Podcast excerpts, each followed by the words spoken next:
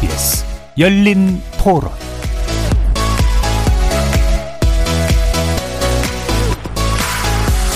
안녕하십니까. KBS 열린 토론 정준희입니다.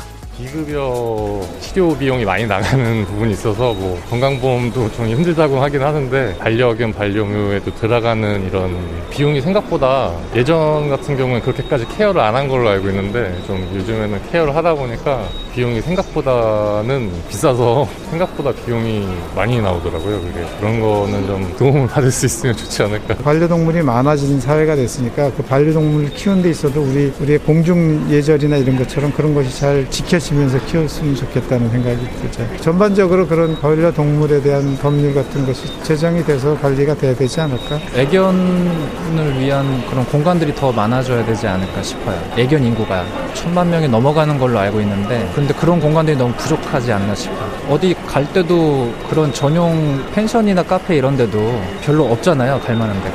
관련된 산업에 기업들도 좀 지원을 해줘야 되지 않을까. 시민 의식도 좀 올라가야 되지 않을까 싶 고. 뭐 이번에 숲가제 그거 나왔잖아요. 그거 좋은 것 같아요. 사람도 그렇잖아요. 의료비에 대한 그 부담 때문에 사람이 알고 치료를 받는 거랑 모르고 치료를 받는 건 다른 것처럼 그 체감이 다를 것 같아요. 반려인들한테. 거리에서 만나본 시민들의 목소리 어떻게 들으셨습니까? KBS 열린 토론에서는 지난 1월부터 매주 수요일마다 주요 정당 대선 후보들의 공약을 집중 분석해 보는 코너 정책의 시간 실전편을 마련하고 있는데요. 오늘은 그 일곱 번째 시간으로 동물복지 관련 공약을 살펴보려고 합니다. 2020년 기준으로 반려동물을 키우는 가구 수는 총 638만 가구로 국내 전체 가구의 27.7%에 해당하는 수치라고 합니다. 즉, 약 1,500만 명이 반려동물과 함께 생활하고 있다고 추정되고 있는데요. 여야 대선 후보들 이들 반려인의 마음을 얻기 위해서 다양한 반려동물 복지 공약들을 발표하고 이른바 패심 잡기에 나섰습니다. 후보들의 동물복지 주요 공약은 양육비 절감부터 동물학대 근절 방안, 개식용 금지까지 반려인들이 평소 주목해온 이슈들을 두루 담고 있는데요. 잠시 후 각 당 정책 대표자들 모시고 관련 공약들 자세히 살펴보면서 비교하고 또 평가해보는 시간 갖도록 하겠습니다. KBS 열린 토론은 여러분이 주인공입니다. 문자로 참여하실 분은 9730으로 의견 남겨주십시오. 단문은 50원, 장문은 100원의 정보 용료가 붙습니다. KBS 모바일 콩 그리고 유튜브를 통해서도 무료로 참여하실 수 있고요. 이제 콩에서도 보이는 라디오로 만나실 수 있습니다. 시민 논객 여러분의 뜨거운 참여 기다리겠습니다. KBS 열린 토론 지금부터 출발합니다. 원칙을 좀 지키면 좋을 것 같아요. 그러니까 경제 논리는 좀 경제 논리로 풀고 정치 논리는 정치 논리로 풀어야 되는데 너무 급하게 내 임기 내 빨리빨리 뭔가 제도를 개선해서 뭔가 인기를 끌어보겠다. 제대로 된 전문가를 좀 초빙을 해서 좀 새로운 사람을 좀 많이 육성해주는 정책 그냥 포퓰리즘 말고 부동산이 뭐 거의 폭망했고 대원칙은 안전망이 1번이고요. 최소한의 bottom line 그냥 내가 국민이면 떨어지지 않을 가장 밑판에 여랑 야랑 같이 맞대서 어떤 컨센서스를 이루어야 되지 않겠나 싶은 그런 생각입니다. 팬데믹이 낳은 경제 위기. 어느 것도 놓칠 수 없는 성장과 복지의 과제. 우리에겐 지금 준비된 경제 정책이 절실하다. KBS 열린 토론 특별 기획 정책의 시간 실전편 자, 오늘 논의를 위해 어, 네개 정당의 정책 대표자분들 모셨는데요. 먼저 더불어민주당 선대위 동물권위원회 공동위원장이시죠. 우희종 서울대 수의대 교수 나오셨습니다. 네, 안녕하세요. 반갑습니다. 자, 그리고 국민의힘 선대위 정책총괄본부의 농림해양수산정책분과 위원장이십니다. 한두봉 고려대 식품자원경제학과 교수 함께 하셨습니다. 네, 안녕하세요. 자, 그리고 권수정 정의당 서울시 의원 자리하셨습니다. 예, 네, 반갑습니다. 이승현 국민의당 정책상황실장 나와주셨습니다. 예, 반갑습니다. 자, 주요 대선 후보 모두 반려동물 관련 공약이 포함되어 있고요. 어, 아마도 그만큼 이제 반려동물 가구가 늘어나는 것이 반영되고 있는 게 아닌가 싶은데, 어, 이따 구체적으로 이제 강론들을 좀 살펴보긴 하겠습니다만, 이 동물권 내지 동물 복지에 관련된 각 후보들의 공약은 어떤 철학 내지 주안점이 있는지, 그리고 기반, 기본 입장은 어떠하신지, 어, 간략하게 한번 여는 말로 들어보도록 하겠습니다. 먼저 더불어민주당 우희종 교수님 말씀 주시죠. 예. 저희의 어떤 기본 입장은 이제 우리 사회가 이제 선진국에 진입한 것 같습니다. 그런데 그러한 선진국의 실질적인 우리 어떤 가치라는 것은 생명 존중과 약자에 대한 배려라는 것은 분명한 것 같고요. 그러면은 저희는 이 단순한 동물 복지가 아니라 동물권이라는 관점에서 이 동물 복지를 접근하고 있습니다.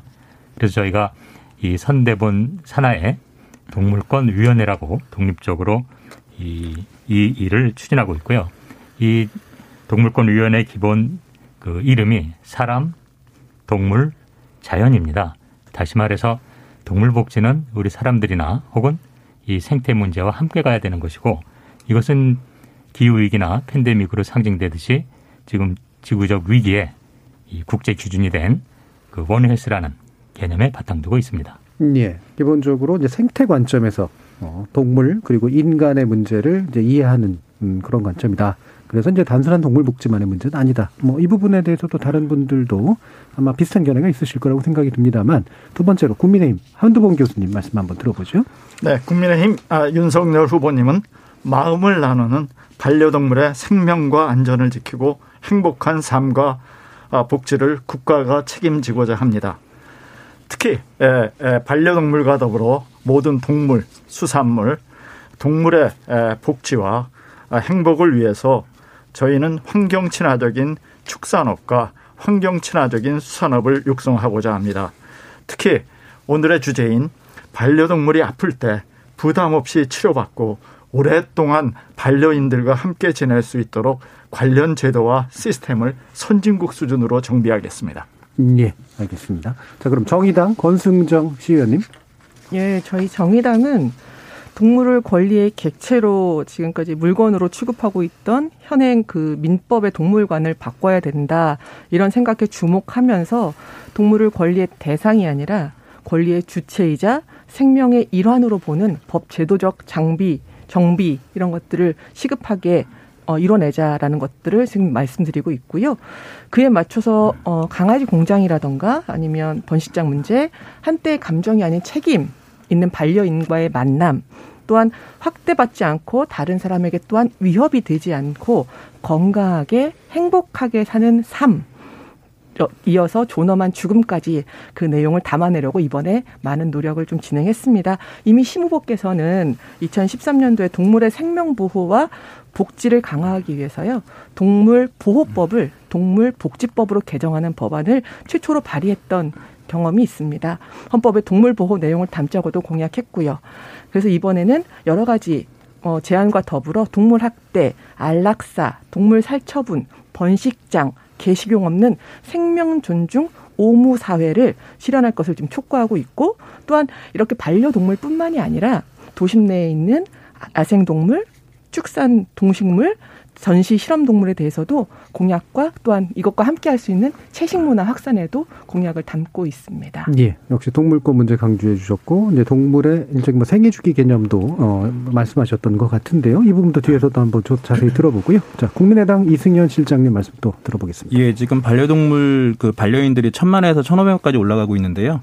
지금 저희가 가장 좀 강조하고 싶은 건 사회적 합의입니다. 왜냐하면 사실은 뭐 2012년 대선에도 그렇고 2017년 대선도 그렇고 항상 반려동물에 대한 공약이 많았거든요. 근데 사실 지켜지지 않았습니다. 사실. 예. 그래서 저희는 일단 이 공, 이런 약속들이 지켜지기 위해서는요.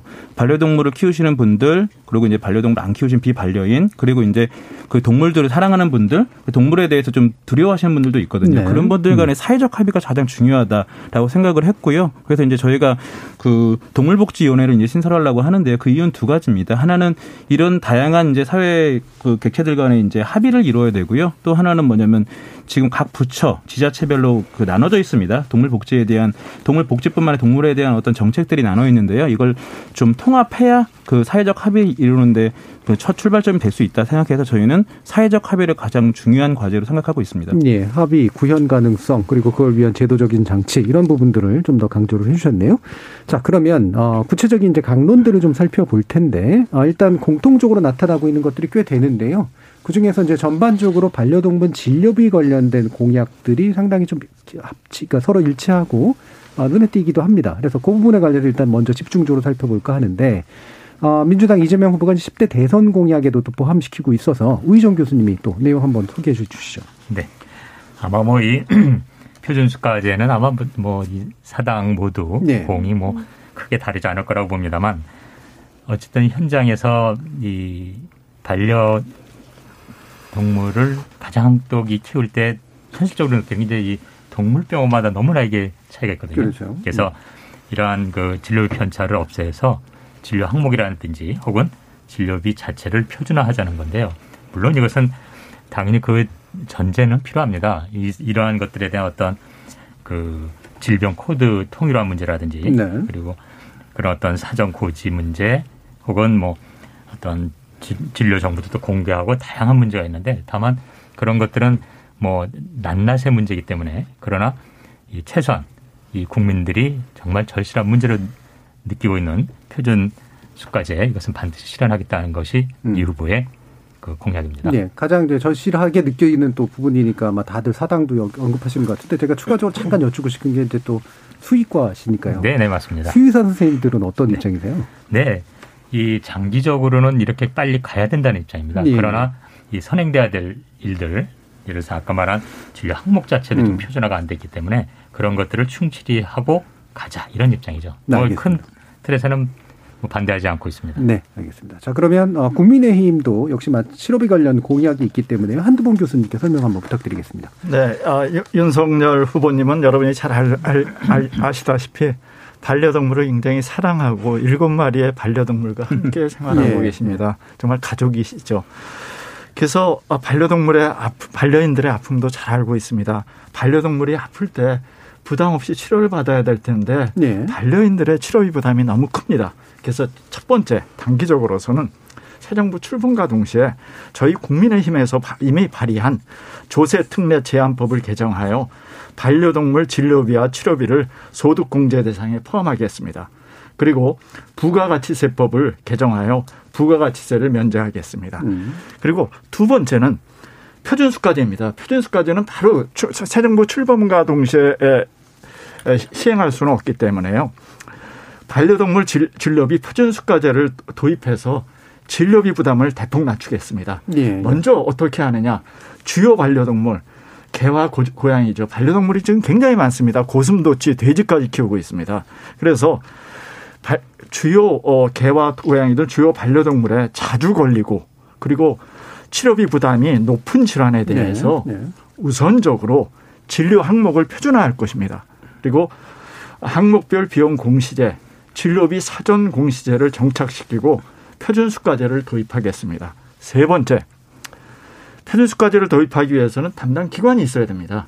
그래서 동물 관련 전담 기관인 동물복지공단을 설립하여 반려동물 표준수가제 도입을 준비하고 건강보험 도입도 검토하겠습니다. 예, 그러니까 일단은 이제 그 당장 시행 가능한 거로는 진료 부담 줄이기 위한 이제 부가가치세 면제라든가 이런 게 부가가치세, 먼저 네. 들어가고, 그다음 표준수가제는 좀 장기적으로 이제 진행돼야 되기 때문에 아, 당장 적용이 가능한 핵심적인 질환 위주로 좀 먼저 진행을 하면서 네, 그걸 그렇죠. 담당하는 기관으로 동물복지공단을 설립하겠다. 네, 네, 이렇게 일단 맞습니다. 이해가 됩니다. 네, 네, 감사합니다. 이게 부가적인 그 저기 질문이긴 한데요. 이게 네. 그 그래 당에 관련된 거라서 제가 약간 네, 네.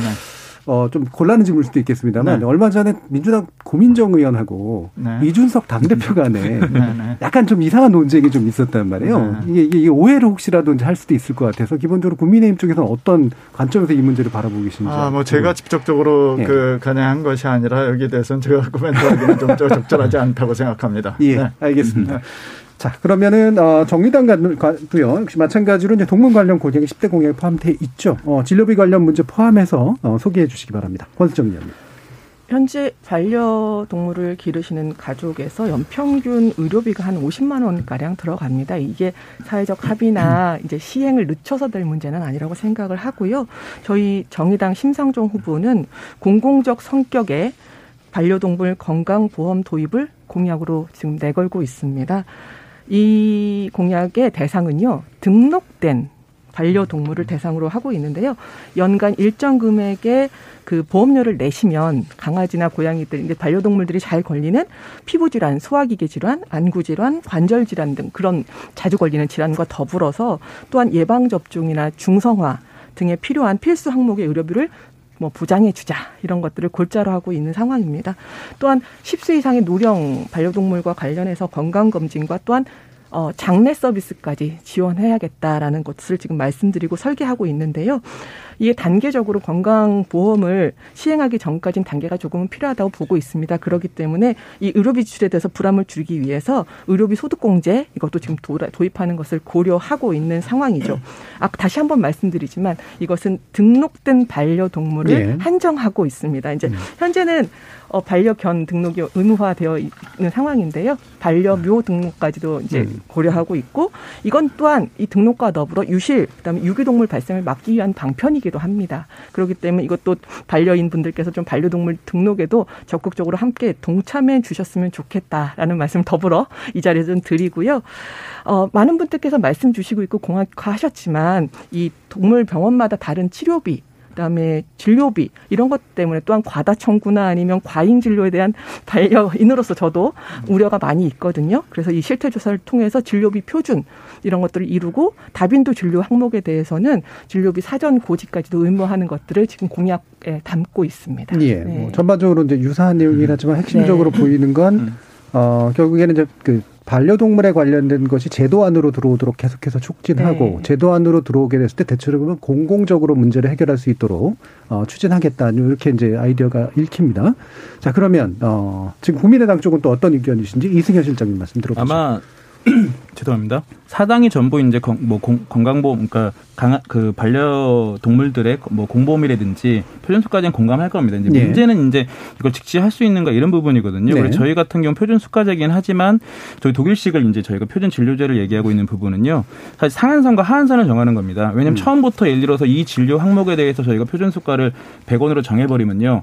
지역에 따라서 또 동물병원 같은 경우에 사정에 따라서 굉장히 부담이 있고 항의들이 있을 수 있거든요. 그렇기 네. 때문에 독일 독일 같은 경우는 한 세배를 정해 놓습니다. 뭐 하한선이 100원이라면 상한선 300원. 그래서 저희는 저희는 이제 처음 도입할 때는 이 표준 수가제를 좀 range로 범위를 줘서 좀 도입해 좋겠다는 대안을 갖고 있고요.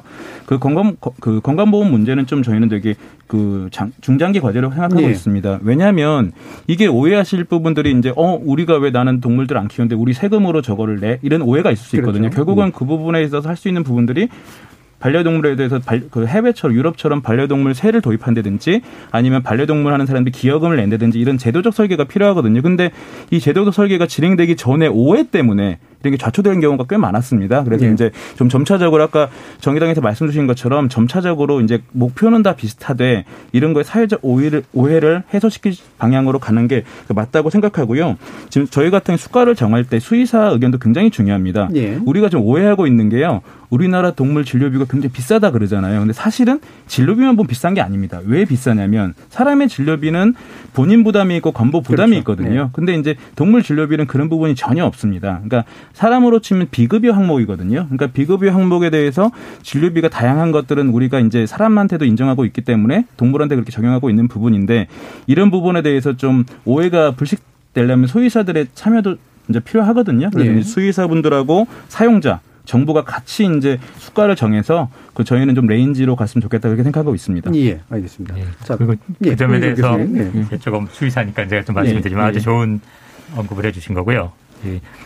당연히 저희는 표준수가제 외에 좀더 음. 말씀드린다면 당연히 부가세 이런 진료비 부가세가 들어가기 때문에 면제란 건 저희 네. 공약에 들어 있고 또 하나 방금 말씀해 주신 것처럼 이 표준 수가에 있어서 사실 시설이 굉장히 좋은 데도 있고 또 그렇지 않은 데도 있습니다. 네, 네. 이제 그런 면에선 이 사람에서도 특징제가 있거든요. 음. 그래서 사실 이렇게 세세하게 저희가 음. 말씀 안 드렸습니다만 이런 음. 이 지역별 차이와 또 그런 특징을 선택할 수 있는 그래서 이, 기, 이 반려동물을 키우시는 분들이 나는 정말 뭐 좀 돈을 쓰더라도 제대로 좀 좋게 받고 싶어 이랬을 음. 적에 이런 선택권을 많이 늘리는 방향으로 가고 있고요. 또 하나 이제 보험 문제에 있어서는 당연히 이 이런 보험의 어떤 안정화가 필요한데 여긴 두 가지 형태가 있습니다. 공공 보험의 형태가 있고 민간 보험이 있고 네. 현재는 민간 보험도 제대로 이제 안정화가 그렇죠. 있죠. 그래서 일단 저희는 먼저 첫 단계로 질병의 어떤 그 이 표준화를 항목에 대한 표준화를 통해서 이러한 민간 보험을 활성화시키고 그 다음에 이제 좀 장기적인 어떤 형태로 음. 이 공공보험 이것은 당연히 이 반려 가족들이 기본적으로 부담하는 형태로 해서 예, 예. 가야 된다는 게 저희 입장입니다. 예. 이제 한 가지만 추가 말씀드리면 유럽 국가들은요 대부분이 이제 동물 의료보험 가입을 의무시하고 있습니다. 동물을 입양하려면 예. 그러니까 사실은 저희도 그런 사회적 합의들이 많이 필요할 것 같습니다. 예. 방금 그래서 이제 두 분께서 말씀 주시는 내용 가운데 이제 공통성 쪽에서도 이제 그 구체적인 실현 방향에 있어서의 어떤 일정표의 차이가 있을 수도 있을 것 같은데요.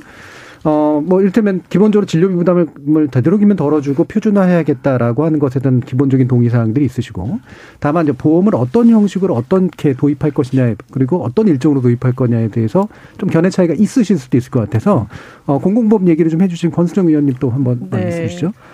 이 팬데믹 상황에서 이 공공의료 체계에 대한 요구나 네. 필요성에 대해서는 다들 많이들 동, 공감하실 거라고 보고 있는데요. 이 동물 반려동물과 관련해서도 사회적 합의와 요구들은 대단히 높아져 있는 상황이라고 봅니다. 근데 민간보험 시장은 여전히 가입되어 있는 분들이 0.4% 수준에 머물러 있고요. 아까 말씀했던 피, 필요 진료, 필수 진료라고 하는 영역에 대해서는 공공 부분에서 책임질 수 있는 가입 대상들이 있어야 된다고 저는 생각을 하고 정의당도 그렇게 요구하고 있는 네. 것입니다. 그렇기 때문에 아까 민주당 우희종 교수님께서 말씀하신 것과는 조금 더 순서에 있어서는 좀 다르다라는 우선순위가 말씀을 드릴 수 있을 것. 같아요. 일정도 네. 약간 다를 것 같은데 그 공공보험화 했을 때 네. 어, 이를테면 아까 우희종 교수님 같은 경우에 이제 수혜자 부담 원칙이라고 하는 부분을 강조해 주셨는데 공공보험은 이 부분이 약간은 다르게 그 받아들여질 수 있잖아요. 예, 지금도 뭐 많은 지자체에서 음. 이제 저소득층이나 뭐 열악하신 분들과 관련해서 많은 부분을 예- 예산을 투입해서 지금 네. 제도적 지원을 하고 있지 않습니까? 그럴 때 필수 항목에 대해서는 음. 공공적인 영역을 확장할 필요는 분명히 있다. 필수 항목은 좀 더. 보편화하고 네, 네. 예, 특수 항목은 이제 네, 수혜자 부담이 훨씬 더 그렇지요. 이제 많이 적용되게. 음, 알겠습니다. 제가 조금 아, 예. 먼저 제가- 어, 국민의힘 쪽 먼저 먼저 먼저 한두번 교수님. 예. 아, 저- 그 표준 수가제를 도입하고 그 공공 어, 건강보험을 도입하는 데 대해서 뭐 거의 다 각 당의 대표자들이 그 큰 이견은 없는 것 같습니다. 장기적인 장- 상황으로는. 네, 예. 장기적인 상황에서는요. 근데 제일 중요한 거는 국민적 합의입니다. 예. 예, 그 국민적 합의를 어떻게 받아들이느냐 그리고 어떻게 이, 이 실제적으로 많은 사람들이 반려동물이 아닌 사람들이 조세 부담이 가기 때문에 그것을 어떻게 시키, 설득시키느냐. 그래서 첫 번째 단계로서는 저희 국민의힘에서는 새 정부 출범과 아, 동시에 사회적 합의를 이끌기 위해는 우선 전면적인 조사를 시, 시행할 것이고요. 예. 여기에 바탕으로 해서 이, 이것뿐만 아니라 우리가 고액 안보험 같은 예, 논란이 굉장히 많지 않습니까? 이러한 문제라든가 그리고 또 한편 건강보험만 그 반려동물의 건강보험을 도입하는 게 아니라 건강보험 심사평가원처럼 예. 진료비를 어떻게 표준화하고 어, 진료비를 사전 공시화하고 평가를 해야 된다고요. 음. 그러한 기관을 어떻게 하느냐 해, 어, 추진하느냐 해서 저희는 동물복지공단을 통해서 그러한 사전 정비 작업을 추, 추진한 다음에 예. 표준 수가제를 도입하고 주요 질병입니다. 굉장히 많은 질병이 많고 질병 코드가 안 돼 있기 때문에 실제적으로 굉장히 변화합니다. 그래서 진료 항목을 표준화시키고 저- 그 복지공단을 통해서 표준화 표준수가제를 준비 작업을 하고 공공 건- 어, 건강보험 도입에 준비 작업을 하겠습니다. 네, 네. 국민의 저희가 이제. 조금 더 네. 절차적으로 조금 더 부연 설명드리자면요. 지금 우리 이제 건강보험 사람에 대한 체계에서도요. 혹시 이게 부담이 많, 그 되게 고, 고 진료 비용이 나오지만 당장 이거를 건강보험에 들어가게 되면 그 재정 투입이 많이 되게 되잖아요. 그런 그렇죠. 거에 예비급여라는 제도를 두고 있습니다. 그러니까 어, 뭐냐면 건강보험에서 거의 부담을 안 해주고요. 본인 부담이 다 거의 큽니다. 그런데 이제 도입하는 이유는 아까 교수님들께서 말씀 주신 것처럼 처음에 제도로 편입하려고 하는 거거든요. 그래서 예를 들어서 아까 정의당 권, 권 의원님 말씀 주신 것처럼 처음에 필수 진료들 있잖아요. 그 부분은 이제 일단의 공보험 항목 그 체계에 넣는 겁니다. 대신에 본인 부담이 거의 90% 95%가 되는 거죠. 근데 이게 중요한 건 체계에 들어오게 되면 가격을 컨트롤할 수 있고요. 예. 그거에 대해서 이제 사실은 그 다음에 이게 재정적인 여건이나 팬데믹이 끝난 다음에 서- 사회적 합의를 통해서 다시 한번 이거를 그 본인 부담률과 그 그 건강보험 부담률을 조정할 수 있거든요. 뭐 그런 단계적 절차를 마련하면 하나하나 해결할 수 있다는 생각은 듭니다. 예, 일단 제도 안으로 들어오게 하고 제도 네. 하를 이제 추구하는 네. 것이 일단 가장 중요한 부분이다. 뭐 이 부분도 상당 부분 동의가 될 음. 수 있을 것 같은데요. 그럼 더불어서 이제 뭐 좀 이따 동물학대 얘기는 상당 부분 또 견해가 일치하실 것 같아서 논의가 좀 그렇게 길지 않을 것 같아서 재미가 하- 없을 하나 더. 하면 그러니까 동물복지공단을 말씀 주셨기 네, 네, 때문에 네. 그러니까 결국에는 주무부처를 어떻게 잡고 누구를 에이전시로 할 것이냐 사실 이 부분도 제도적으로 굉장히 중요하잖아요. 그래서 혹시 더불어민주당 쪽에서 어떤 견해가 있으시나요? 네, 저희는 뭐 이미 널리 이제 언론에 보도한 바 같이 이러한 이 여러 정말 이 1,400만 가까운 이 인구를 의 관심사를 현재는 음. 그 농축산식품부 식품사업 정책실이라는 데서 예. 거기에 속한 한계과가 하고 있거든요. 사실 여기 수많은 이 정책을 제시하셔도 이것이 실현된다는 것은 이러한 그렇죠. 자체 예산이 없는 한계과가 하긴 불가능합니다. 음. 지금까지 아까 뭐 모두 말씀에 이 동물 정책 제대로 실현된 바가 없다는 건 사실 꼭 어떤 그런 공약의 의지가 없다기보다는 이런 구체적인 정부 조직이 없었던 거죠. 그렇죠. 네. 그래서 저희는 이 단순한 어떤 공단 차원이 아니라 구체적인 정부 조직으로서 동물복지진흥원 음. 뭐 경우에 따라서는 네. 저희가 그건 보수적으로 이러한 정책을 하기 위해서 필요한 정부 조직은 최소한 음. 그 진흥원급이 있어야 된다는 거고 예. 필요에 따라서는 청으로까지 저희는 생각하고 있습니다. 그래서 이미 후보 공약에 널리 알려진 바 있기 때문에 네네. 필요하면 제가 다시 좀 설명드리겠습니다. 예, 그러니까 동물복지진흥원급이 되거나 적어도 아니면 뭐 가능하다면 청까지 수준까지는 고려하고 계시다. 혹시 그 정의당 예. 제가 말씀드리겠습니다. 아까 좀 예. 저기 시장님 교수님, 그, 그, 그 농림축산부에서 동물복지를 담당하는 거는 동물복지정책과입니다. 예. 그리고 또 축산 가축이 많기 때문에 우리는 동물이라 따지면 반려동물뿐만이 아니라 그 모든 축산물이 있기 그렇죠. 때문에 네. 가축이 있기 때문에 거기는 축산 정책과 축산 위생과 예. 다양한 정책과들이 있습니다. 그래서 이러한 정부 조직 개편이라는 것은 어, 저희가 담당자들이 모여서 할 게 아니라 새 정부가 구성되고 인수위가 구성되면은 거기서 종합적인 국민적 합의를 얻어갖고 좀 끌어나가야 되지 않을까. 그리고 또 한편 이 건강보험을 어, 반려동물의 건강보험을 도입하는데 이걸 어디 쪽에서 할 것이냐. 아, 이, 이러한 것도 민간이 할 것이냐, 공공이 할 예. 것인가의 장, 장단점이 있다고요. 그러니까 이 문제도 저희가 충분히 스타디를 한 다음에 추진해야지 바로바로 지금 저희가 공약 내한 난 대로 간다는 것은 또 다른 사회적 갈등과 불안 요소도 있, 습니다 그래서 저희는 네. 정부 새 정부의 출범까지 국민적 합의를 얻기 위해서 굉장히 노력할 것이고 이거에 대한 스타디를 해갖고 파일럿 프로그램을 도입하고 추진할 것입니다. 네, 아, 예. 그거, 그거에 대해서 참고로 하나만 잘 말씀드리면. 네, 죄송합니다. 왜냐하면 네, 사연이 저희가 제시한 동물복지진흥원은 이미 2년에 걸쳐서 농축산식품부가 발주를 해서 반려동물 중심으로 이 정부 조직이 무엇이 필요한가 해서 이미 인력 규모와 예산, 인력 구성 이것이 다 검토가 끝난 음, 사안입니다. 상당히 연구가 돼 있단 예, 말씀이시죠. 공적 예. 보고서가 이미 나와 있습니다. 예. 아 근데 그 그것에 네, 대한 평가는 저도- 저도 하기 말씀드리면- 자, 때문에 알겠습니다. 자, 요두 분의 이제 일단 의견을 드렸기 때문에 정의당 먼저 네. 또 권수정 씨. 네, 말씀 주셨던 것처럼 현재 이 동물과 관련된 행정 관련 법령이 각 부처별로 너무나 현재가 막 네. 중구난방이잖아요. 네. 이게 농림축산식품부도 있고 환경부도 되어 있고 해상 해양수산부도 포함되어 있고 식약처 문화관광부 뭐 등등이 다 포함되어 있는 상황인데 그러다 보니까 이것들이 그 동물 자체 동물권 자체 생명으로서의 보고 있는 것이 아니라 그냥 하나의 객체 물건으로 보는 이 상황 때문에 발생하고 그렇죠. 있다고 보여지고 있고요. 그래서 국가 차원의 이 민법 개정과 더불어서 동물복지위원회가 대단히 필수적이고 필요하다라는 지금 저희들이 공약이 계속 내고 네, 있는 네. 상황입니다. 그래서 준비를 시켜왔던 것도 있어서 너무 다원화되어 있는 것들을 집중할 필요가 있다라는 말씀 속에서 구체적인 사항들은 제도 개편하면 하면 될 것이고 특히나 아까 건강보험과 관련해서 공적인 책임에 대해서 저희는 계속해서 요구하고 있기 때문에 이것들을 집중할 수 있는 그런 위원회가 필요하다는 말씀을 좀그 드리겠습니다. 동물복지위원회 대통령직 속에. 그러니까 네, 예. 대통령 저희 직속으로 저, 저, 저. 차례입니다 교수님. 네. 하게 됩니다. 네, 네. 저희 너무 오래 저희 네. 저희가 이게 사면에서 사라지면 안 되기 아, 때문에요. 아, 그럼요. 예. 네. 저는 저는 이제 이렇게 돼- 저희도 똑같이 대동식서 동물복지위원회입니다. 근데 왜 위원회냐면요.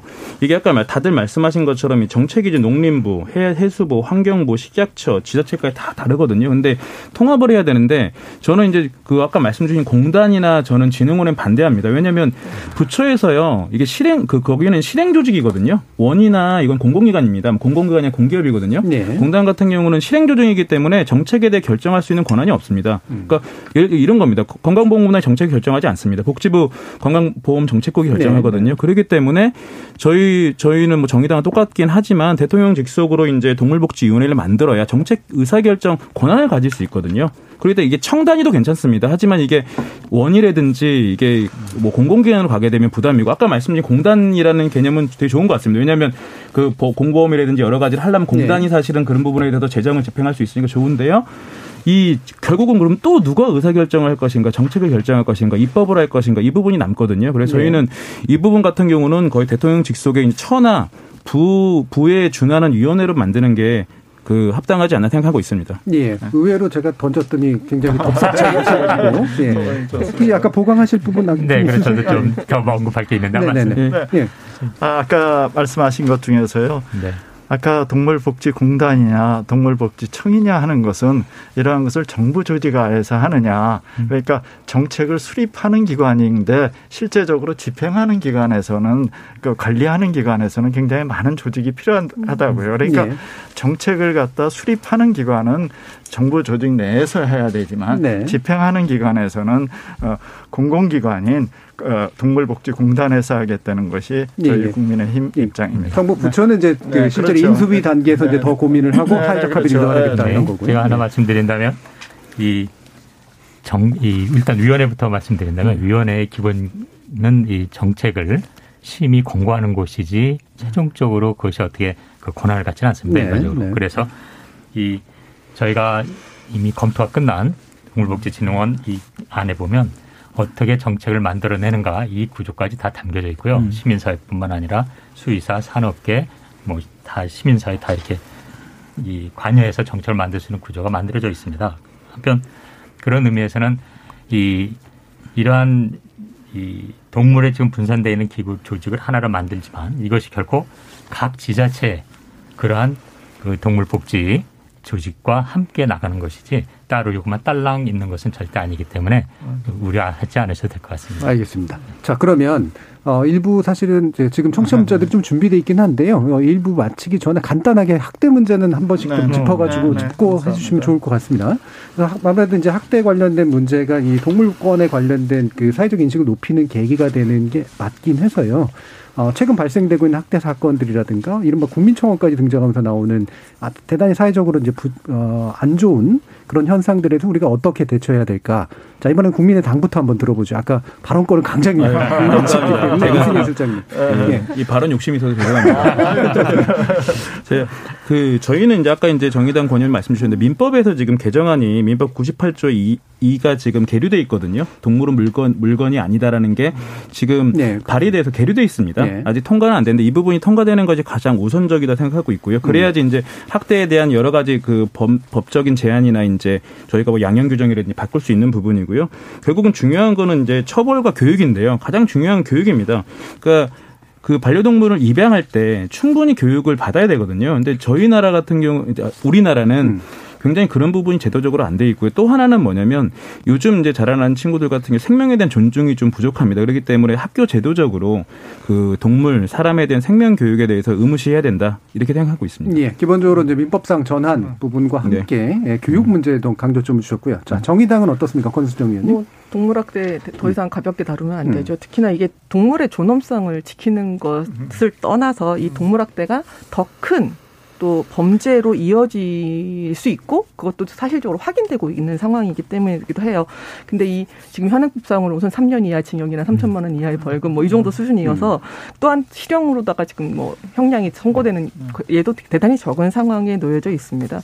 그래서 이 근본적인 원인 아까 국민의당에서도 말씀하셨지만 물건으로 취급하는 이 부분 대단히 심각한 거죠. 그래서 뭐 학 남 남의 반려동물을 이렇게 학대해도 남의 물건을 훼손한 거고 내가 뭐 기르고 있는 이 반려동물을 뭐 학대를 해도 그것도 나의 그냥 소유를 내 맘대로 물건을 맘대로 한 것뿐이다 네. 정도가 되고 있으니까 그것도 또 길냥이는 누구의 또 소유도 아닌 상황에서 학대받고 있는 거죠. 그래서 이 헌법 개정이 대단히 민법 개정하고 헌법 개정이 대단히 중요하다고 보고요.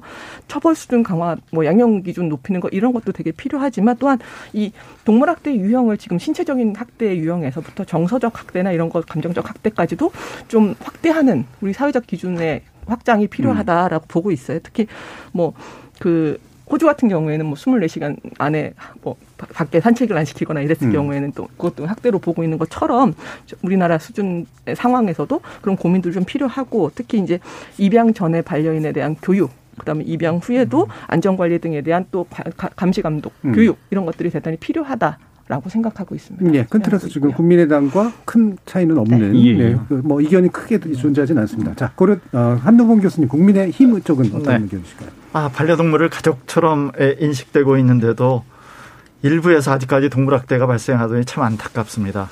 국민의힘은 동물학대를 사전적으로 예방하고 생명의 주, 중요성을 일깨우기 위해서는 정부나 관주도 혼자서 해서는 안 된다고 네. 생각합니다. 음. 그래서 민간 특히 동물 보호 단체와 협력해서 동물 보호 교육을 국민에 대한 어, 보호 교육을 활성화시키겠습니다. 먼저 처벌이 우선이 아닙니다. 그 다음에 동물 보호법을 개정해서 동물 학대에 대한 처벌도 강화하겠습니다. 특히 농, 농림식품축산 농림축산식품부의 동물복지 정책과의 13명의 직원이 동물복지, 동물보호, 반려동물 산업, 동물 실업 등 광범위한 정책을 수행할 수 없습니다. 그래서 국민의힘에서는 집행 단계에서 아, 담당할 동물복지공단을 설립해서 반려동물뿐만이 아니라 가축, 수산물의 동물권을 보호하고 동물 보- 복지 정책을 담당하도록 하겠습니다. 그리고 동물보호법을 즉각 개정해서 동물 학대 방지와 동물 보호 조치를 강화하겠으며 동물보호 감시원도 현재보다 많이 증- 에, 증원하고 그들의 역할과 책임도 강화하겠습니다. 네, 알겠습니다. 자, 그럼 민주당 우희정 교수님. 네네. 저희는 뭐 여, 집권 여당으로서 네. 구체적인 것을 많이 생각하는데요. 원론적으로는 교육을 통한 우리들의 어떤 이 학대 방지가 제일 중요합니다. 네. 그러나 아마 많은 시민분들께서 정작 학대 현장을 목격하고 경찰서에 가도 아마 사실 접수도 그냥 시큰둥하게 받을지 음. 그럴 거예요. 네. 면에서 저희는 사실 지금 동물 학대 그 처벌법 그 형량 자체는 그렇게까지 뭐 느슨한 건 아닙니다. 음. 그렇기 때문에 이러한 일선 경찰서에 저희는 동물 학대 범죄 전담팀을 설치하는 것이 공약으로 음. 내걸었고요. 또한 지방 정부의 지방 지자체 동물복지 전담 부서가 있어야 되는데 아직 없는 곳이 참 많습니다. 네. 그래서 그것을 공약을 내세운 게 이제 가장 눈에 띕니다만 또 하나 중요한 건 한 번 이렇게 학대한 사람들이 다시 사실은 네, 손쉽게 다시 키우면서 또 반복하거든요. 그래서 그런 동물 학대의 어떤 경험이 있는 분들은 반드시 교육과 그런 어떤 그 양육 금지 경우에 따라서는 이것도 생각하고 있습니다. 그러나 또 요즘 이 실제 현장에서 많이 느끼는 것이 온라인상에 이러한 그 잔혹한 동물 학대 영상이 예. 있습니다. 뭐 청취자분들께서는 아실지 모르지만 이러한 그런 잔혹한 동물 학대 영상은 사이버 수사대의 대상이 안 되고 있습니다. 음. 그런 면에서 지금 최근 저희 민주당에서는 이원욱 의원이 이 정보통신 그 망법의 개정안을 네, 네. 대표 발의를 해서 이런 것들을 오늘 철- 했더라고요. 네, 예, 예. 맞습니다. 그래서 철저하게 이 사이버의 장애 이런 문제가 차단돼야만 많은 미성년자들은 이제 이 어린 아이들 많은 사람들이 짧은 시간 내에 이렇게 정말 악영향을 줄 수 있는 이건 우리가 아무리 교육을 노력해도 이런 것부터 차단해야 된다는 것이 저희 민주당의 정책 방향입니다. 예, 처벌이나 예방의 실효성을 좀 높이는 방향에서 구체적인 방안들까지 잘 얘기해 주신 것 같고요. 뭐 학대 문제는 대체로 이 합의의 폭이 굉장히 넓은 영역이기 때문에 이 정도까지 논의를 하고요. 지금까지 들어온 청취자 문자 일단 또 들어보고 논의 이어가도록 하겠습니다. 정인지 문자 캐스터. 네, 지금까지 청취 여러분이 보내주신 문자들 소개합니다. 422님, 유기견 보호소의 안락사 시스템에 변화가 있었으면 좋겠습니다. 어린 강아지는 물론 임신한 어미개도 안락사 대상이 되는 건 문제가 있다고 봅니다. 더불어 애견 놀이공원이 늘었으면 좋겠습니다. 5120님, 강아지 배설물 처리 문제와 목줄 미착용 및 소음 문제 등 기본 에티켓 관련 규정도 꼭 마련됐으면 합니다. 0800님, 여긴 작은 항구 마을이면서 관광지인데요. 반려견, 반려묘 버리고 가는 분들이 너무 많습니다. 원래 지역민들도 풀어두고 키우는 경우가 많았는데 버려진 애완동물들 때문에 유기견 신고가 늘다 보니 동네 현지 동물들까지 다 잡혀가는 등 후유증이 큽니다. 조건님, 반려인을 위한 여러 혜택엔 동의합니다만 기본적으로 반려동물의 보유세는 있어야 한다고 봅니다. 7606님, 버려지는 반려동물 때문에 고통이 심합니다. 반려동물 세금을 만들어서 분변이나 버려진 동물 처리에 대한 비용을 내도록 해주십시오. 반려동물 때문에 고통받는 저는 제가 센 내금으로 반려동물 뒤처리 비용이 나가는 걸 참을 수 없습니다. 9803님, 동물복지 이야기하면 사람도 어려운데 무슨 동물부터 챙기냐는 분들 꼭 있으신데요. 말 못하는 동물의 권리를 생각하는 사회에선 사람의 권리도 거듭나게 돼 있습니다. 박기태님, 동물을 예뻐하고 좋아하는 사람들이 있는가 하면 동물을 무서워하고 기피하는 사람도 있습니다. 사회에서는 이들 모두 존중되어야 합니다. 라고 보내주셨네요. KBS 열린 토론, 이 시간은 영상으로도 생중계하고 있습니다. 유튜브에 들어가셔서 KBS 일라디오 또는 KBS 열린 토론을 검색하시면 지금 바로 토론하는 모습 보실 수 있습니다. 방송을 듣고 계신 여러분이 시민 농객입니다. 계속해서 청취자 여러분들의 날카로운 시선과 의견 보내주세요. 지금까지 문자캐스터 정의진이었습니다.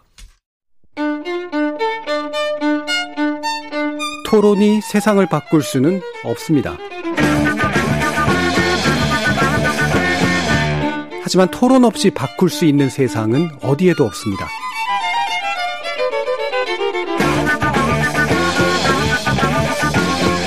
세상의 선한 변화를 갈망하는 당신. 정답이 아니라 질문의 힘을 믿는 당신. 우리 KBS 열린 토론에서 만납시다.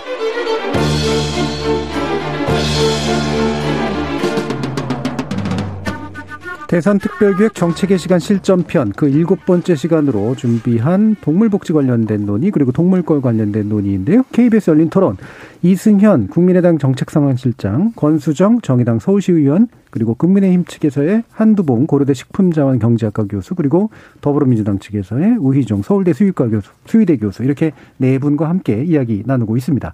아, 아까 이제 0800님께서 얘기해 주신 그 유기견, 유기묘 관련된 문제 그리고 조건님이나 7906님께서 얘기해 주신 아, 반려동물 보유세에 관련된 그런 문제들 이런 게 이제 다 반려동물에 관련된 이제 제도의 문제일 텐데요. 결국 이제 입양을 어떻게 할 것이냐 그리고 이제 시장이라고 표현하기 좀 그렇습니다만 현실적으로 매매가 이루어지고 있는 영역들에 대해서 어떻게 제도화를 할 것이냐 이런 부분이 이제 중요할 텐데 또 강아지 공장 실태 굉장히 많이 또 문제가 됐었잖아요.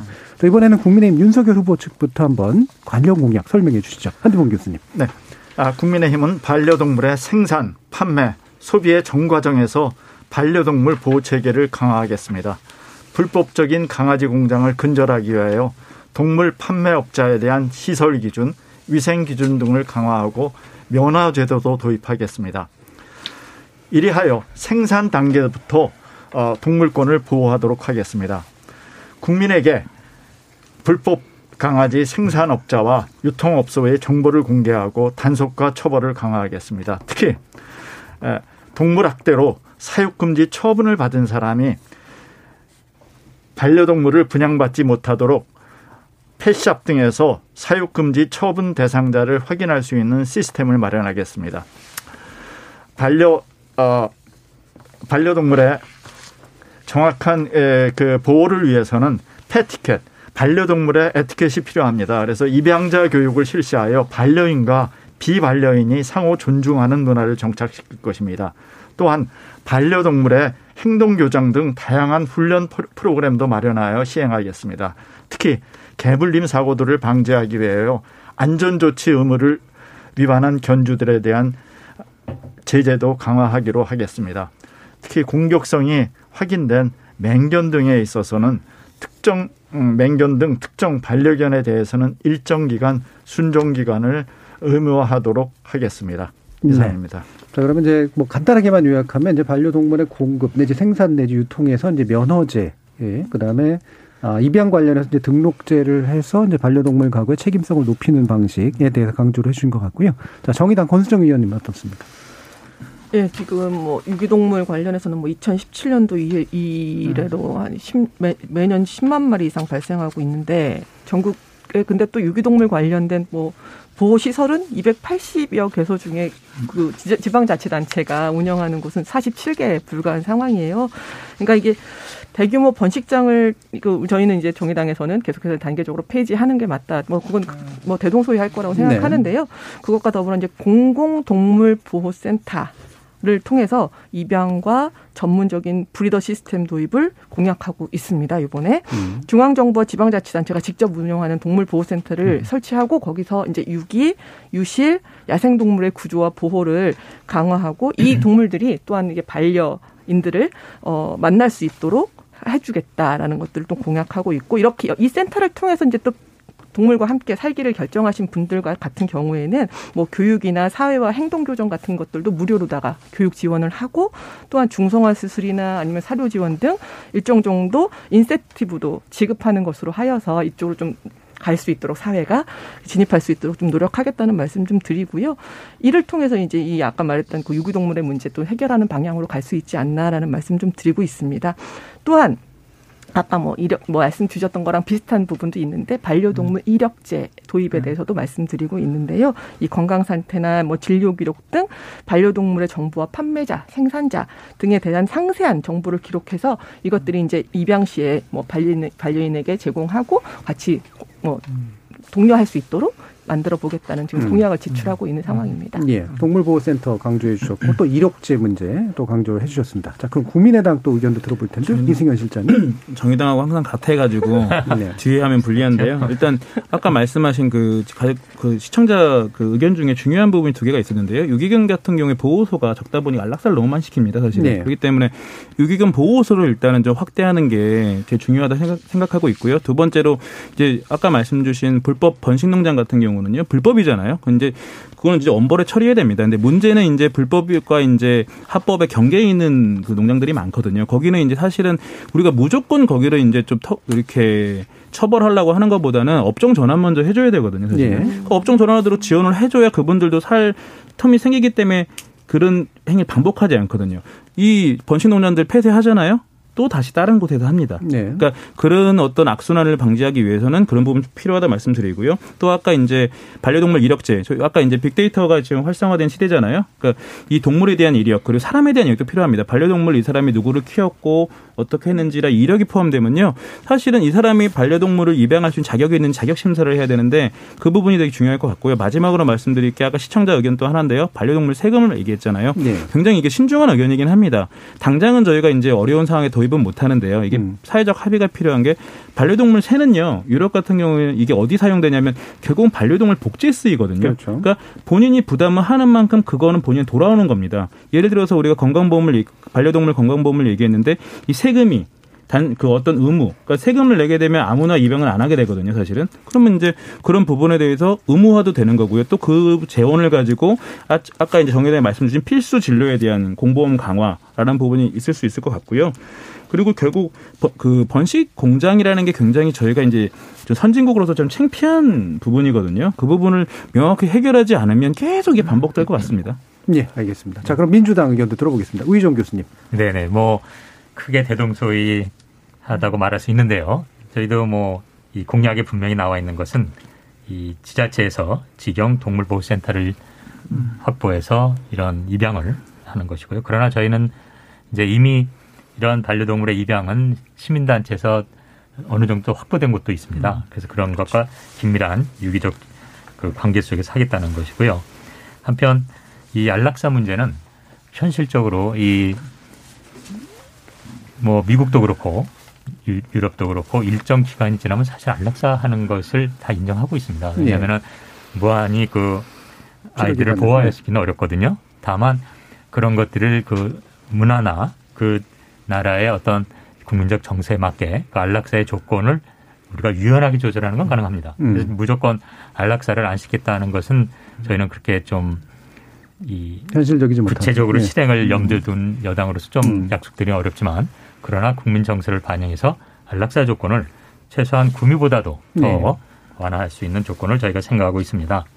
한편 그런 면에서 본다면은 또 이러한 신종 펫샵 같은 거 이런 것은 절대 저희는 뭐 폐지해야 된다는 입장이고 또 이런 생명체라고 말을 하면서 이것을 뭐 이렇게 광고를 해서 매매하고 이런 것 자체를 저희는 그 하지 않는 것을 원칙으로 하고 있습니다. 물론 네. 브리더라든지 특별한 목적을 위해서 개, 이런 개나 다른 동물을 이렇게 개발하는 분들이 있거든요. 음. 그건 또, 또 다른 고급 문화를 위해서 필요한 것은 또 허가제나 이런 걸로 해서 저희가 충분한 배려를 할 예정입니다. 네, 알겠습니다. 좀 더 이제 현실 가능한 그런 이야기들을 위주로 또 어, 책임 있는 여당이라는 표현 자주 써주셨습니다. 네, 알겠습니다. 아까 하나 네. 말씀 안락사 문제 저희도 네. 뭐 반대하는 건 아닌데 지금 시간이 너무 촉박합니다. 아시겠지만 네. 그러다 보니까 유기견이 발견돼도 공고를 하고 거의 그 의무적으로 공고를 하고요. 아무도 못 보는 상황에서 그냥 자연스럽게 기계적으로 이제 안락사 가거든요. 그러니까 아까 교수님 말씀 주신 것처럼 그런 부분에 대한 유예라든지 네. 어떻게 보면 좀 이제 기간을 좀 늘린다든지 뭐 음. 그런 대안이 있을 것 같습니다. 좋은 그 말씀해 주셨는데요. 이 그런 안락사 과정도 정말 이 제대로 음. 그 동물권에 부합한 형태로 진행돼야 되는데 음. 현황이 그렇지 못합니다. 예, 예. 그런 것들은 이제 좀 상세한 거니까 네. 나중에 저희도 충분히 다룰 네. 예정입니다. 그러니까 안락사의 네. 불가피성에 대해서 뭐 대부분 다 네. 인정하시는데 다만 이제 그게 그냥 그 그냥 너무 쉽게 이제 이루어지는 그런 식의 문제들에 대한 아, 경고도 그렇죠. 주셨네요. 예. 네. 우리, 예, 동물과 관련해서 여전히 이제 음. 그 권리를 가진 주체라고 생각을 안 하고 있기 때문에 음. 객체로 보고 있기 때문에 이 안락사 문제도 일정 정도 사회적 합의와 뭐 여러 가지 조건에 대해서 그리고 책임 있는 예. 여당으로서라는 예. 말씀들이 나오지 않나라는 생각이 좀 드는데요. 예. 음. 이 안락사에 이르기까지 이 구조를 만든 건 결국 사람이잖아요. 네. 그렇다고 한다면 이 부분에 대해서는 좀 사회적인 급진적인 좀 대안을 마련하고 음. 실천하려는 노력이 필요하다고 보여지고요. 안락사 제로를 목표로 하고 그걸 실천하겠다는 선언이 필요한 음. 시기라고 저는. 생각합니다. 네. 네. 네. 그렇기 때문에 계속해서 책임지는 뭐 이런 식의 발언보다는 음. 우리가 정말로 이 동물의 생명권과 관련해서 어떻게 지구에서 함께 살아갈지에 대해서 함께 논의하는 이 자세가 자체가 변화가 있어야 되지 않을까? 라는 말씀을 좀 드리고 싶었습니다. 네. 간단히 어, 네. 네. 가장 가장 우리가 변할 때 우리 우리의 의식이 변해야 됩니다. 음. 그렇죠. 가장 안락사가 네. 되는 이유는 유기견이나 유기묘가 많이 발생되는 언제 발생되느냐? 휴가철이나 명절에 발생되는 네. 거죠. 그러면은 우리의 의식이 발견, 우리 우리 국민들의 의식이 발, 또 하나는 이러한 것을 휴가철이나 명절에 반려동물을 맡길 수 있는 곳이 없습니다. 네. 그래서 이러한 편의시설과 보호시설을 지자체라든가 또 민간 NGO라든가 이러한 것을 해갖고 좀 확충하는 것이 또 민간이나 NGO에서 할 때는 정부에서는 지원도 해주고 또 지자체에 대한 지원해주는 거 이래 이래갖고 궁극적으로는 우리가 안락사 시키는 게 아니라 안락사를 어떻게 줄일 수 있는 사전적인 예방 조치를 더 마련하는 네. 것이 더 중요하지 않나 생각합니다. 네, 공감합니다. 네. 그리고 이 그런 것들은 정말 우리들의 인식의 문제인데 다만 네. 분명한 것은 최소한 우리보다 앞선 동물 문화를 가지고 있다는 네. 구미에서도 여전히 유기동물은 발생하고 또 네. 그것에 대한 안락사 문제는 여전히 있는 것 같습니다. 그래서 우리가 현실은 현실로서 인정하면서도 그렇죠. 방금 말씀해 주신 네. 것처럼 우리가 어떻게 하면 이거를 네. 진짜 상식적인 선에서 풀어갈 수 있는가. 그거 네. 아마 네. 뭐 여담이긴 합니다만 아까 대부분의 여기 의견이 공감한 게 사실 이 양육세, 음. 보유세 뭐 그렇죠. 표현 어떻게 든 네. 그거는 사실 현실화야 된다라고 음. 저희 공감을 했습니다만 음. 다만 네, 지금 뭐 아직은 이제 선거 공약으로 내긴 서로가 부담스럽다는 얘기가 있었기 네. 때문에 아직은 또 재정 부담도 있으니까 네. 네. 그러니까 또 대선 토론에 등장하면 증세입니까 아닙니까? 네. 지금 시기가 안 좋기 때문에 성장 시기에서 장기적 과제라고 불러해 주시면 좋을 것 그렇죠. 같습니다. 그렇지만 여기서 이제 하나 놓치지 말아야 될 것은 반려동물과 함께 삶을 영위하는 조건 자체가 혹여라도 이 세금이라는 것과 더불어서 차별화되지 않도록 음, 그렇죠. 시민의 삶 자체가 차별화되지 않아야 되는 이 취약계층은 지원 도 해주고 그런 부분들이 있겠죠. 예. 필요하다라는 그러니까 것들 함께 고민했으면 좋겠습니다. 논리의 초점이 네. 다른 데로 흘러지지 말아야 된다는 네. 거죠. 우리가 그 네. 반려동물과 생명과 네. 어, 동물권을 존중하는 건데 잘못하면 세금 논쟁으로 돌아가는 거죠. 그렇죠. 잘못하면 그렇게 되죠. 네. 알겠습니다. 자, 그러면 이게 이 부분은 좀 첨예하긴 합니다만 그래도 의견이 비교적 명확하게 나오고 네. 있는 네. 영역이어서 게시용 문제 가지고 어, 이 얘기를 해보죠. 지금 이재명 후보 측은 명확한 입장 밝혔고요. 정의당도 또 명확한 입장을 밝히고 있는 상태여서 두 정당의 의견을 들어보고 제가 뭐 불명확하다는 게 아니라 잘 못 들은 영역들이 있으면 또 두 정당이 또 명확하게 의견을 표명해 주시면 될 것 같습니다. 예.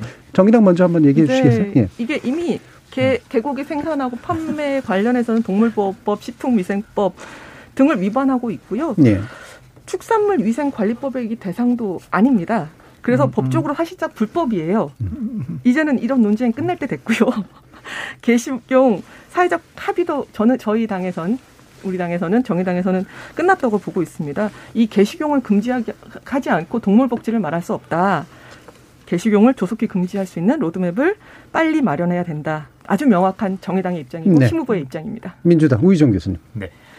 어, 물론 지금 이제 이런 축산법이나 식품법이나 여러 가지 관련해서 구멍이 굉장히 많습니다. 빈틈이. 그렇죠. 네. 그래서 아직까지 이런 개식용 문제가 정확히 정리는 안 되고 있는데요. 그러나 뭐 이재명 후보의 의지는 분명해서 개식용을 철폐한다는 것이고 다만 이것은 어떤 이 뭐 법으로 해라 마라의 문제가 아니라 반드시 그 관련된 그 산업에 종사하는 분들이나 이런 분들에 대한 어떤 대안 끊임없는 토론을 통해서 만들되 이것을 단순한 사회적 합의라든지 뭐 이런 추상적인 언어를 쓰지는 않는 것은 분명합니다. 예. 그래서 괜히 사회적 합의를 보겠다 그래야 한다 이런 것은 아니고요. 예, 그 부분은 이미 합의는 끝난 문제다라고 네, 생각하시는 이것은 거죠. 이미 가야 네. 된다라는 지점이 음. 확실하기 때문에 그 절차 마련을 저희는 하고 있습니다. 네, 알겠습니다. 자, 그러면 이제 제가 말씀. 예, 국민의힘 한두병 교수님. 네. 제가 미- 어저께 발표된 민주당 공약집을 봤습니다. 그랬더니 한 단계 약화됐습니다. 그 어떻게 됐냐면 개식용 금지에 대한 사회적 합의 도출로 표현되셨습니다. 그건 뭐냐 하면은 지금 문재인 정부에서 4월까지 합의 도출을 한다고 그랬는데 또 합의 도출한다는 것은 의지가 굉장히 약화됐다고 생각합니다. 그래서 지금 우 교수님의 말씀하신 것과 달리 왜 공약집에서는 또 이렇게 말 바꾸기를 하셨는지 참 우- 어, 저기 하고요. 국민의힘에서는 이게 지난번에는 이그그 사회적 합의체가 도달되기 전에 말씀하셨기 때문에 윤석열 후보의 입장은 개식용 금지의 즉각적인 추진입니다. 그래서 5월 10일 새 정부 출범과 동시에 개식용 금지 테스크포스를 구성하여 법적 제도적 정비와 함께 액션 플랜을 실행하겠습니다. 예, 그럼 국민의힘은 이게 공약집에 명확히 그 언어로 네네, 표현이 된 건가요? 있습니다. 예, 왜냐하면 네. 경선 과정에서 이 논란이 있었기 때문에. 네, 이거는 사회적 합의를 거쳐갖고 식용 금지를 한다고 그러셨는데 예. 이거를 앞, 앞에 거를 빼버리시니까 예. 예, 그렇게 된 것 같습니다. 그래서 오해가 된 거를 저희가 확실히 예, 예, 이렇게 시정시켜 드립니다. 예, 그 사회적 합의를 거친다라는 것도 이제 아까 좀 강하게 표현해 주셔서요. 사회적 합의는 끝난 거라고 보신 건가요? 아니면 사, 거쳐야 사회적? 합의는 4월 달에 끝납니다. 예. 아, 그러니까 저는. 저는 우리나라 예. 우리나라의 민의 수준이 이제는 개시, 아, 여기 있는 모든 분들이 동의하시되 개시용 금지는 거의 사회적 합의를 잘 도출하실 거라고 문재인 정부에서 할 거라고 생각합니다. 그러면 예. 다음 정부에서 할 일은 개시용 문제를 어떻게 액션 플랜을 해갖고 네네. 법적 제도적 정비를 해갖고 추진하느냐 이것만 남았다고 생각합니다. 네. 저희도 하나 뭐그 예, 보완을 뭐 말씀 나왔으니까 네, 보완해 이 주시죠. 공약집의 공약집의 이 네, 네. 합의가 토론이 네 명이니까. 예, 네, 잘못된 인쇄고 논의입니다. 원래 사회 논의에서 아, 이 그것도 잘못됐습니까? 네네. 바꿔주시면 원래는 뭐 좋겠는데요. 처음부터 뭐 저희는 네, 뭐 네. 합의라는 말을 쓴 적이 없고요. 도출이 합의 도출이라고 돼 있더라고요. 예, 네, 논의를 통해서 정리하는 그래서 겁니다, 저희는. 좀 그거는 좀 예, 어디다 즉각적 교정이 예, 필요한 것 같아서 예, 같네요. 네, 네. 제가 뭐 말씀을 했고요. 뭐 예, 국민의당에서는 정했- 계속 예. 안타까워하시는데 제가 맨날 적으로 미룬 이유가 동물 단체들의 질문에 이제 답들이 명확하게 안 나왔던 상태이기 때문에 네. 예, 그래서 이제 제가 맨날 좀 저희는 뭐 돌렸거든요. 답을 정확히 했었는데 이게 좀 이렇게 어떻게 좀 의사소통에 문제가 있었던 것 같은데 저희 당연히 반대하고요. 다만 저희는 이제 아까 합의 말씀하셨고 논의 말씀하셨잖아요. 저희는 설득으로 하겠습니다. 무슨 얘기냐면 이미 합의는 끝났다는데 사실은 그 아까 말씀 주신 데 공감을 하고요. 그럼 남은 건 뭐냐면 지금 개식용에 대해서 이제 반 찬성하는 이제 공- 국민들도 있잖아요. 설득해야 됩니다. 그러니까 합의가 아니고요. 이분들의 왜 이게 문제 설득을 해야 되는 부분이 하나 있고요. 또 우리가 항상 간과하는 게 어쨌든 간에 정부가 그동안 방치하고 방조했던 게 개식용 농장이라든지 이런 그 식육이거든요. 그러면 당연히 그분들에 대해 생존권도 인정을 해줘야지 이게 갈등이 안 생기거든요. 그러니까 그러면 당연히 사회적 합의를 넘어서 설득을 하려면 당신들에 대해서 어떤 보상을 해주겠다, 업종 변화 해주겠다는 게 있어야 됩니다. 왜냐하면 저희가 곰 사용 문제 얼마 전에 해결이 됐거든요. 시민단체가 나서가지고 해결하셨습니다. 근데 저희가 국민의당에서는 계속 관심을 가지고 있었는데요. 이 부분도 결국은 곰 사용 농장들에 대해서는 정부가 곰 사육하라고 권장을 했었습니다. 예전에. 그러다가 어느 순간부터 수요가 없어지니까 방치하다 보니까 농가들은 굉장히 울분을 그 울- 울분에 차 있었고요. 그러다가 이제 녹색연대들이 이게 시민단체들이 노력을 하셔가지고 결국은 시민단체 재원으로 결국은 이 곰들을 구출했거든요. 보상을 해준 거죠. 쉽게 얘기하면. 네. 그러니까 결국은 그러니까 그 사육 농가들도 그걸 받아들일 수 있는 건데 무조건 지금 금지하니까 다 없애 폐쇄 이렇게 하는 거는 좀 너무 무리하다 보고요. 아까 다시 한번 정리해 말씀드리면 우리가 사회적 합의는 이루어졌다고 보고요. 그러면 나머지 이제 관련 업계 종사자들 국민들을 설득해서 다른 방향으로 이끌 수 있도록 하는 게 좋다. 그렇게 생각하고 있습니다. 예, 뭐 집행하시는 분들이 설득 안 하고 집행하진 않을 것 그렇죠. 같은데 설득은 안 합니다. 그 정부 부처에서는요. 육견 협회와 한번 그 토론을 가져본 적이 있는지 모르겠어요. 음, 예? 저희는 늘 육견 협회, 쉽게 말하면 개농장 하시는 분들에게 예, 예. 설득이라는 것은 아마 현실적으로는 불가능합니다. 다만 논의를 부- 하면서 음. 대안을 논의라는 말이 이제 그 대안 마련이 있으니까요. 똑같은데 그래서 곰 사용 농가도요, 교수님. 네. 경찰 처음에는 절대로 보상비가 너무 많아가지고요, 설득이 안 됩니다.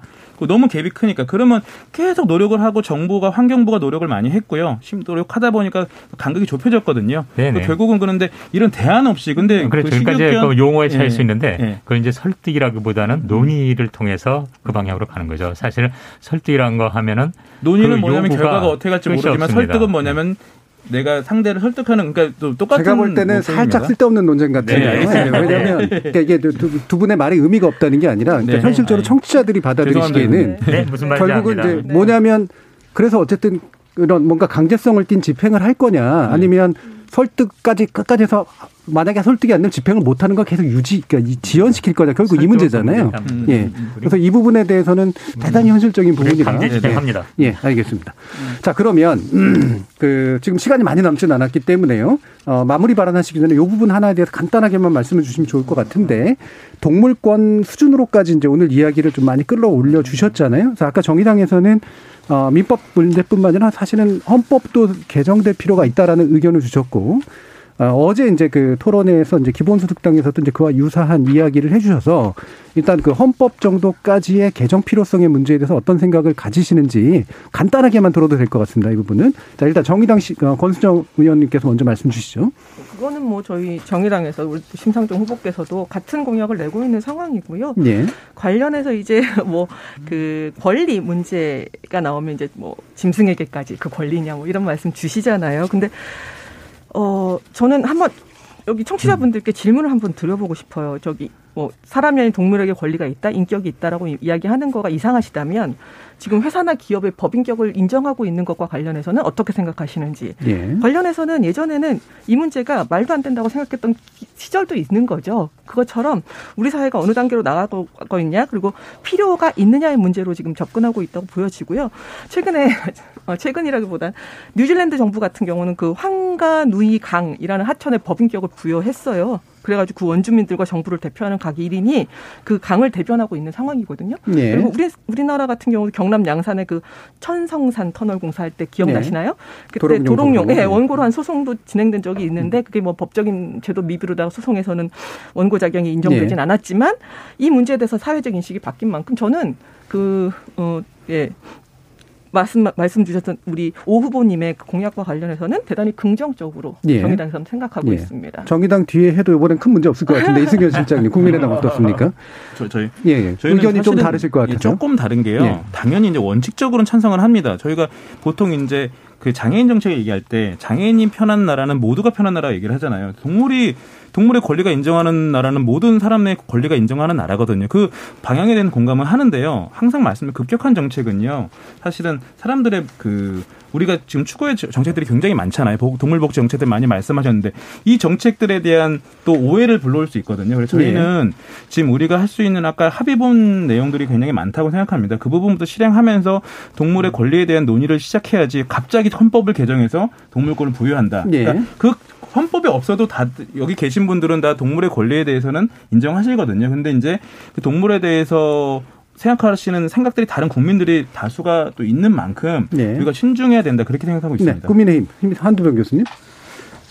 네, 에, 동물의 권리를 헌법에 명시하기 위해서는 헌법이 개정돼야 됩니다. 예. 근데 우리나라 헌법이 개정된 지가 꽤 오래됐습니다. 1988년 이후에 개정되지 않고 있습니다. 87년입니다. 이것보다 음. 어, 이것보다 중요한 것도 많은데 계속 공전을 하는데요.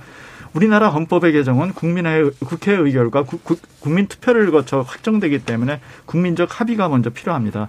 따라서 이러한 사항은 저희가 여기서 결정하기는 상당히 어려운 상황이라고 생각합니다. 근데 여기서 지- 어, 먼저 기본소득당에서 말씀하신 동물의 권리를 어, 교육 프로그램에, 프로그램에 가리, 에, 네. 포함하는 것은 이거는 뭐 이거 음. 당연히 아, 저 도입돼 돼 있을 거라고 저는 생각합니다. 그리고 좀 더 이러한 것에 그 동물 어, 인간뿐만 아니라 동물의 생명의 가치에 존중성을 갖다 자라나는 세대들한테 가르쳐야 된다고 예. 생각합니다. 그러니까 헌법적 가치로서도 필요하다고 보는데 다만 헌법에서 고쳐야 될 것들이 굉장히 많은데 혹시라도 이것 때문에 다른 것에 우선순위가 밀리면 안 된다. 어, 아직까지는 정부가 우리가 하기는 어, 어, 어, 합의가 국민적 합의가 필요하기 때문에 여기서 어떻게 입장을 하기는 어렵습니다. 알겠습니다. 네. 민주당 우희종 교수님. 네, 민주당은 뭐 그 점은 분명한데요. 음. 이미 문재인 정부 출, 출범 초기에 헌법 개정 논의가 있을 때 동물 복지에 대한 보호에 대한 명시를 할 예정이었습니다. 네네. 다만 그것이 진행되지 않았고 다만 그렇기 때문에 저희는 이 헌법에 들어간 걸, 들어가는 것은 아주 찬성입니다. 음. 단지 이번에 그걸 굳이 공약으로 내세우지 않은 것은 방금 이야기 나온 것처럼 음. 다른 그렇죠. 헌법 개정 논란으로 오히려 번질까봐. 네, 번질까봐 그렇죠. 안한 거고요. 저희는 뭐 찬성입니다. 다만 네. 여기서 하나 분명히 말씀드리고 싶은 것은 지금 이제 많은 동물권이란 말이 나왔습니다만 동물권이란 말을 정확히 알고 사용하는 것인지. 예. 왜냐하면 조금 아까 일반인들도 뭐 음. 사랑과 같이 사랑과 같이 대, 대하느냐 막 이런 오해가 있는데 음. 사실 동물권이란 단어는 저희 이 이재명 후보 선대에서 처음으로 쓴 겁니다. 왜냐하면은 저 자신도 동물복지위원회라고 얘기했을 때 이재명 후보가 명확하게 아니다 이제는 동물권으로 가야 된다. 네. 저는 대학에서 동물권을 강의하는 입장에서 이 이러한 동물권에 대한 제대로 된 이해를 통해서 헌법 개정으로 반드시 이어가야 되고 그런 면에서 이, 이 방금 물은 이 기본소득당의 어떤 제안은 저는 공감합니다. 그런데 또한 이 교육의 문제에 있어서는 보다 세밀해질 필요가 있죠. 이 생명 존중의 문제는 우리가 인권 교육을 뭐 초중고등학교 계속 하지 않는 것처럼 어린 초등학생 때 어떤 형태로 교육할 건가 이런 고민이 오히려 더 네. 중요한 것 같습니다. 알겠습니다. 이제 시간이 얼마 남지 않아서 마무리 발언 30초씩만 드려야 될 것 같습니다. 네, 죄송합니다. 그래서 마무리해 주실 내용들 간단하게 요약해서 먼저 국민의당부터 듣죠. 이승현 실장님. 감사합니다. 저희 국민의, 국민의당 안철수 후보는 그 반려동물을 키우는 반려인들과 반려동물을 키우지 않는 비반려인들이 함께 공존할 수 있고 함, 함께 그 사회적 합의 이룰 수 있는 그런 나라를 만들겠습니다. 네, 감사합니다. 자, 정의당 권수정 의원님.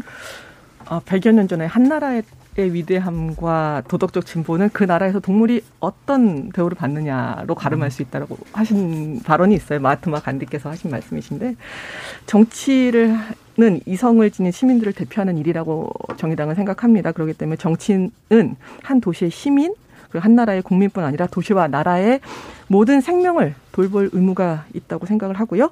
그래서 정의당과 심상정은 반려인과 반려동물이 함께 공존하고 더불어 존엄한 도시 그런 나라를 만들 것입니다. 네. 국민의힘 한두봉 교수님. 아, 국민의힘은 반려동물 가족들의 목소리를 귀담아 듣고 올바른 정책을 추진하겠습니다. 반려동물의 행복한 삶과 동물 복지를 위해 최선을 다하고 반려동물 가족들에게 큰 힘이 될 것을 약속드립니다.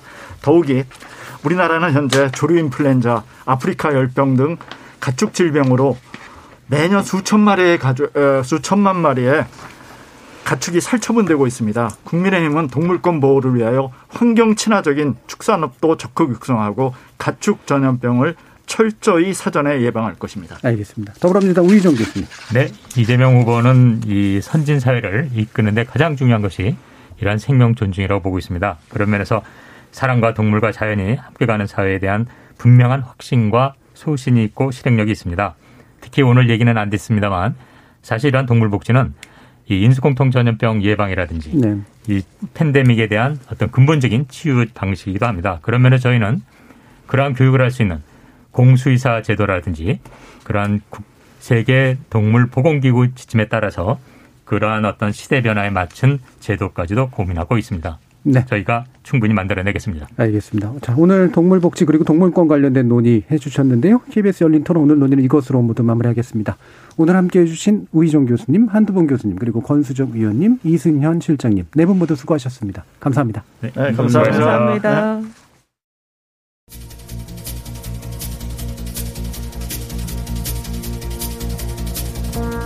동물복지 그리고 동물권에 관련된 주요 후보들의 정책과 공약을 보면 큰 틀의 방향성은 물론 세부 방법론까지 상당 부분 겹치는 양상이 나타납니다.